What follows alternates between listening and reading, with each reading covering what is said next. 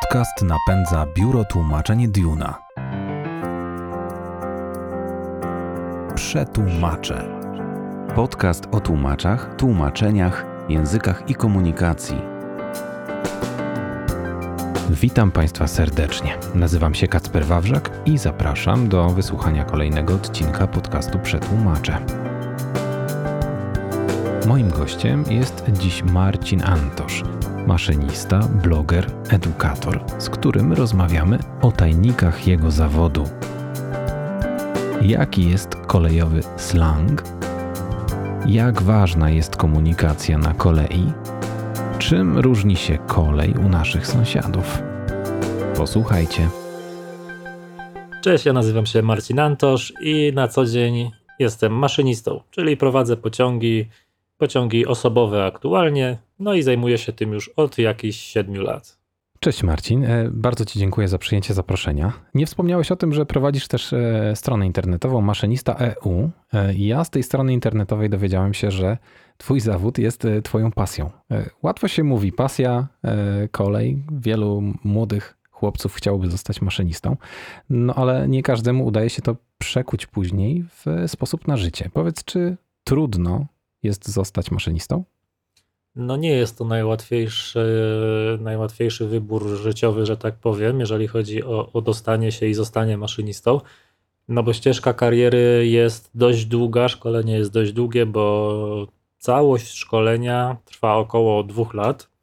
Co więcej, musimy mieć końskie zdrowie, tak? Czyli wszystkie ewentualne jakieś tam, e, zwłaszcza choroby wzroku, no od razu nas niestety odrzucają od tego zawodu i tutaj wiele osób, które marzyło o tym, żeby zostać tymi maszynistami, no niestety odbija się od ściany i, i nic nie mogą z tym zrobić. Samo szkolenie trwa około dwóch lat.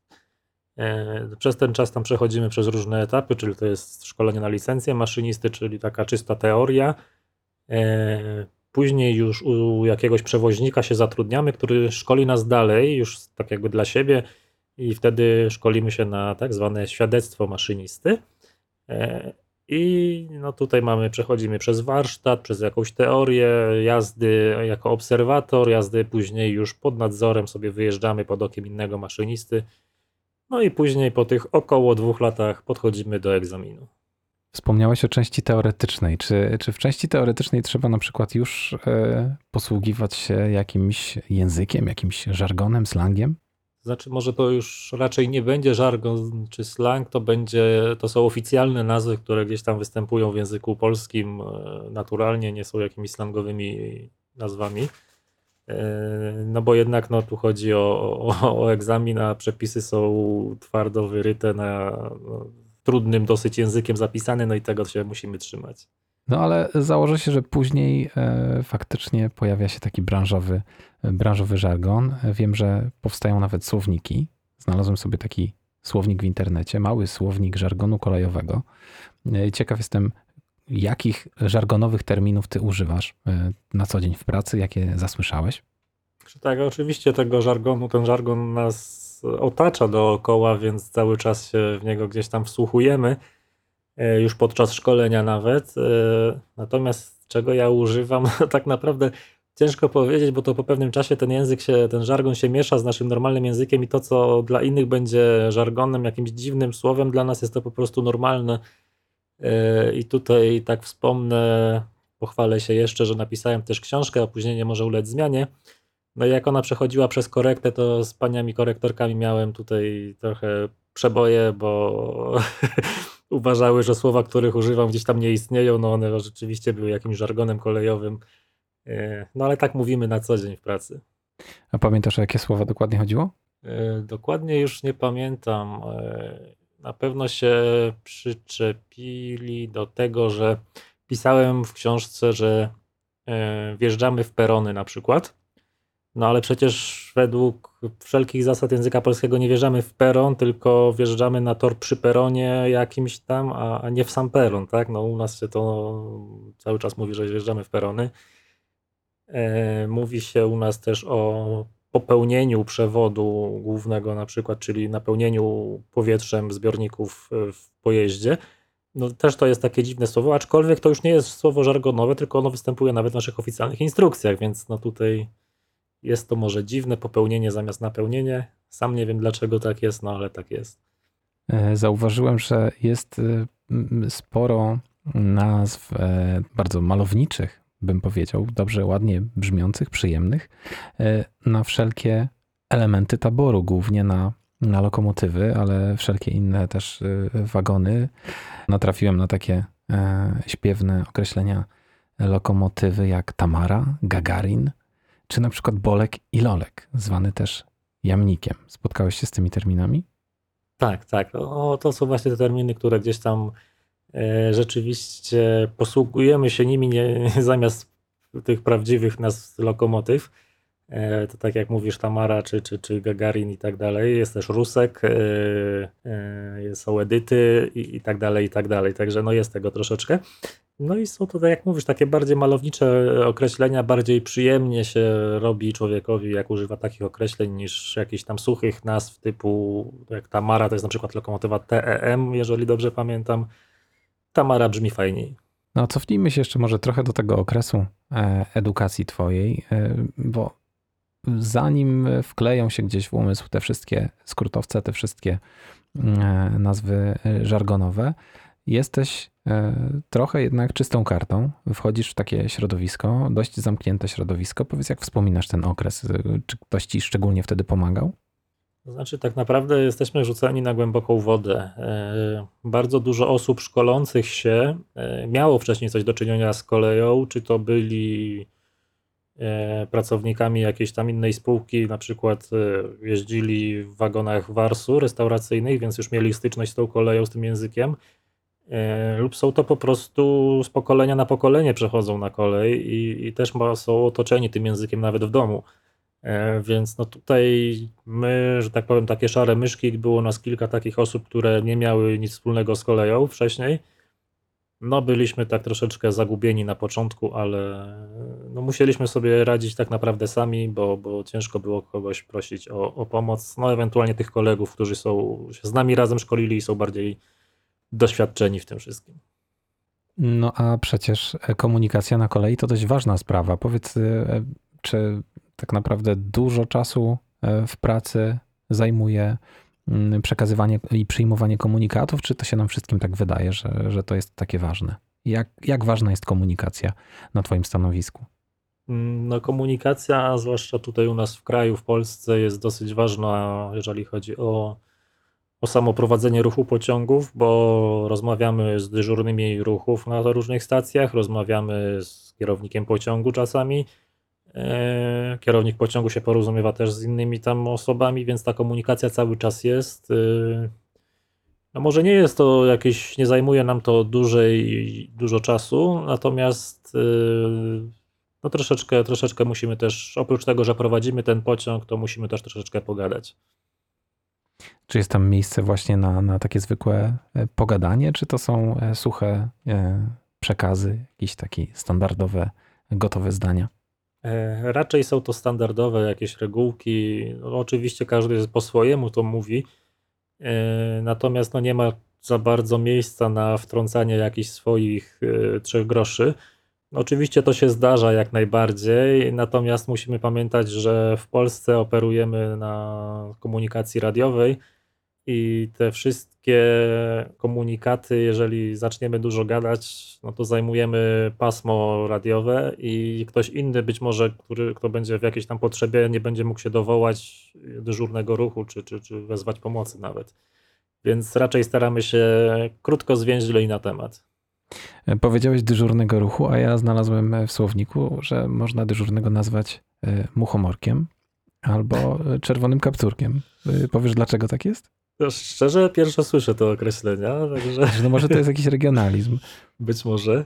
Ale czy, czy dyżurni noszą na przykład czerwone kapturki? Skąd to się wzięło? E, wiesz co, tak, znaczy i tak i nie. Kiedyś, kiedyś, dawno temu, jak jeszcze obowiązywały te tak zwane mundury kolejowe, to rzeczywiście mieli czerwone czapki. W tej chwili, czerwone takie rogatywki, taką czerwoną, mhm. tą na, na górze, nie wiem jak to się nazywa fachowo, yy, więc może to rzeczywiście jest to. Natomiast w tej chwili spotkać dyżurnego ruchu w czapce to jest naprawdę bardzo rzadkie zjawisko, yy, więc może to te, te, te terminy też już przestały gdzieś tam obowiązywać, może gdzieś tam zostały na jakichś mniejszych stacjach. Mhm. No dobrze, ale wspomniałeś o tym, że e, względnie suche komunikaty, ale czy one są jakoś ustandaryzowane? Czy istnieje jakiś taki słowniczek gotowych e, komunikatów? Kojarzy mi się tutaj po prostu e, sytuacja, jaka panuje w komunikacji lotniczej, gdzie naprawdę trzeba się trzymać standardów. Jest jeden, tylko i wyłącznie jeden język, nieważne gdzie jesteśmy, zawsze się dogadamy. Czy na polskiej kolei jest jakiś taki standard? Y, część komunikatów, którymi powinniśmy się porozumiewać, jest zapisana w naszej instrukcji. Mamy taką specjalną instrukcję do radiołączności. Y, I tam rzeczywiście są regułki, którymi po, powinniśmy się posługiwać.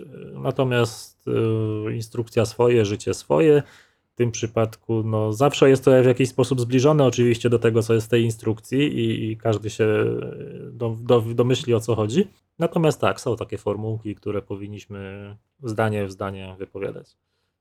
A co jeżeli chciałbyś, e, czy miałbyś, dostałbyś, czy to w ogóle jest możliwe, e, przedostać się e, za granicę, wykonać jakiś taki kurs, który, nie wiem, na przykład zawędrować swoją lokomotywą do Pragi, czy, czy musiałbyś znać inny język? Czy to w ogóle wchodzi w grę, taki wypad? Mhm, jak najbardziej wchodzi w grę taki wypad. No tutaj wszystko zależy od przewoźnika, którego jeździmy, gdzie on dojeżdża. My na przykład e, jeszcze niedawno wjeżdżaliśmy do Bochumina po stronie czeskiej. E, no i żeby tam wjechać, musieliśmy znać czeskie przepisy, bo są inne niż nasze i przynajmniej podstawowo się wysławiać w języku czeskim, żeby się w razie problemu jakiegoś tam dogadać. No i jak ci poszła ta nauka? No, szczerze mówiąc, tak średnio, więc na razie przestaliśmy jeździć do tego Bohumina i wcale mi tego nie brakuje, bo jednak jest to dodatkowa odpowiedzialność, a niezrozumienie się w niektórych e, momentach no, może grozić jakimiś dosyć poważnymi konsekwencjami, skutki jakieś mogą być nieprzyjemne. No a tak poza, poza językiem, wspomniałeś właśnie o tych różnicach, jeśli chodzi o przepisy, ale czy są jeszcze jakieś inne różnice w ogóle? Jak to jest z koleją na choćby tym naszym europejskim polu? Jakie największe różnice, patrząc na różne, różne kraje, kolejowo się pojawiają?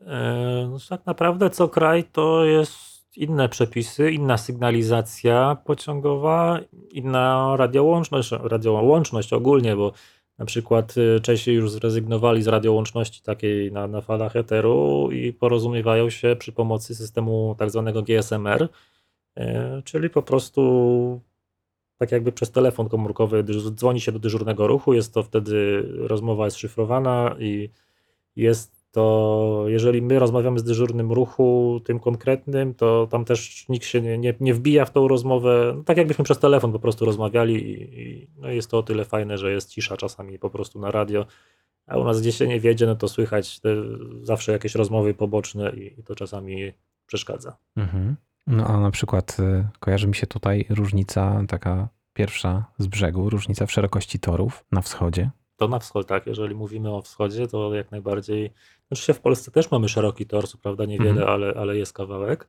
W Polsce naszej obecnej przez jakiś czas były różne rozstawy torów, w zależności do którego tam księstwa się wjeżdżało. Każdy miał swój jakiś rozstaw szyn. No a co zrobić, jeżeli chciałbym e, swoim składem towarowym e, przedostać się za wschodnią granicę? No, wygląda to w ten sposób, że najczęściej, bo są różne metody, ale najczęściej to wygląda tak, że lokomotywa najprawdopodobniej jest wymieniana gdzieś tam przy granicy na taką, która obsługuje ten szerszy tor. E, natomiast e, wagony są położone na wózkach, tak? E, po prostu zdejmuje się pudło od wagonu z tego wózka naszej, naszego rozmiaru mhm. i przekłada się go na pudło wózka rozmiaru tego szerokotorowego. I tak między innymi wyglądały, wyglądają do tej pory przejazdy pociągów z Ukrainy, te, które przyjeżdżały do nas, bo były takie pociągi tam z Kijowa do przez całą Polskę chyba to jechało, na pewno do Warszawy. więc te wagony były po prostu na granicy naszej, przestawiane z jednej platformy na drugą i, i jechały sobie dalej. Sporo roboty. No troszeczkę jest. Są takie systemy, ale to nie, no, mało wagonów jest to wyposażone, że wjeżdża się taki, na taki specjalny tor, który się zwęża i te wózki nam się też zwężają, czy też rozszerzają w zależności od potrzeb i się jedzie dalej bez żadnego tam zatrzymywania. Natomiast jest to mało popularne rozwiązanie. Jeszcze prawdopodobnie chodzi o kasę. Każdy kierowca, myślę tu o kierowcach e, samochodu, czy też na przykład e, motocykla, e, choćby nawet rowerzysta, jeżeli lubi jeździć rowerem, ma jakiś wymarzony e, pojazd, ma taki swój ulubiony, e, ten, który jest może w jego zasięgu, ale też taki gdzieś w chmurach, w chmurach marzeń. Powiedz, czym ty obecnie, tym co masz osiągalne, co masz pod ręką, najbardziej lubisz kierować? Ciężko powiedzieć, bo ja w tej chwili mam autoryzację na chyba, jeżeli dobrze pamiętam, 14 typów taboru, e, więc codziennie jeżdżę czasem z czymś innym, więc tutaj ciężko coś ulubionego. E, natomiast no, są jakieś pojazdy, którymi się jeździ lepiej, którymi się jeździ gorzej.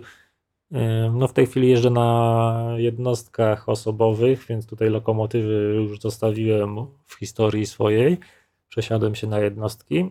I szczerze mówiąc, no naj, najprzyjemniej do jazdy są sztadlery dla mnie, ale mają jakieś tam swoje wady, których nie ma inny sprzęt, który ma jakieś inne wady, a inne zalety, więc no tutaj nie mam takiego jednego, który jakby ktoś mi powiedział, bierz, jeździsz tylko tym, to myślę, że miałbym ciężki wybór.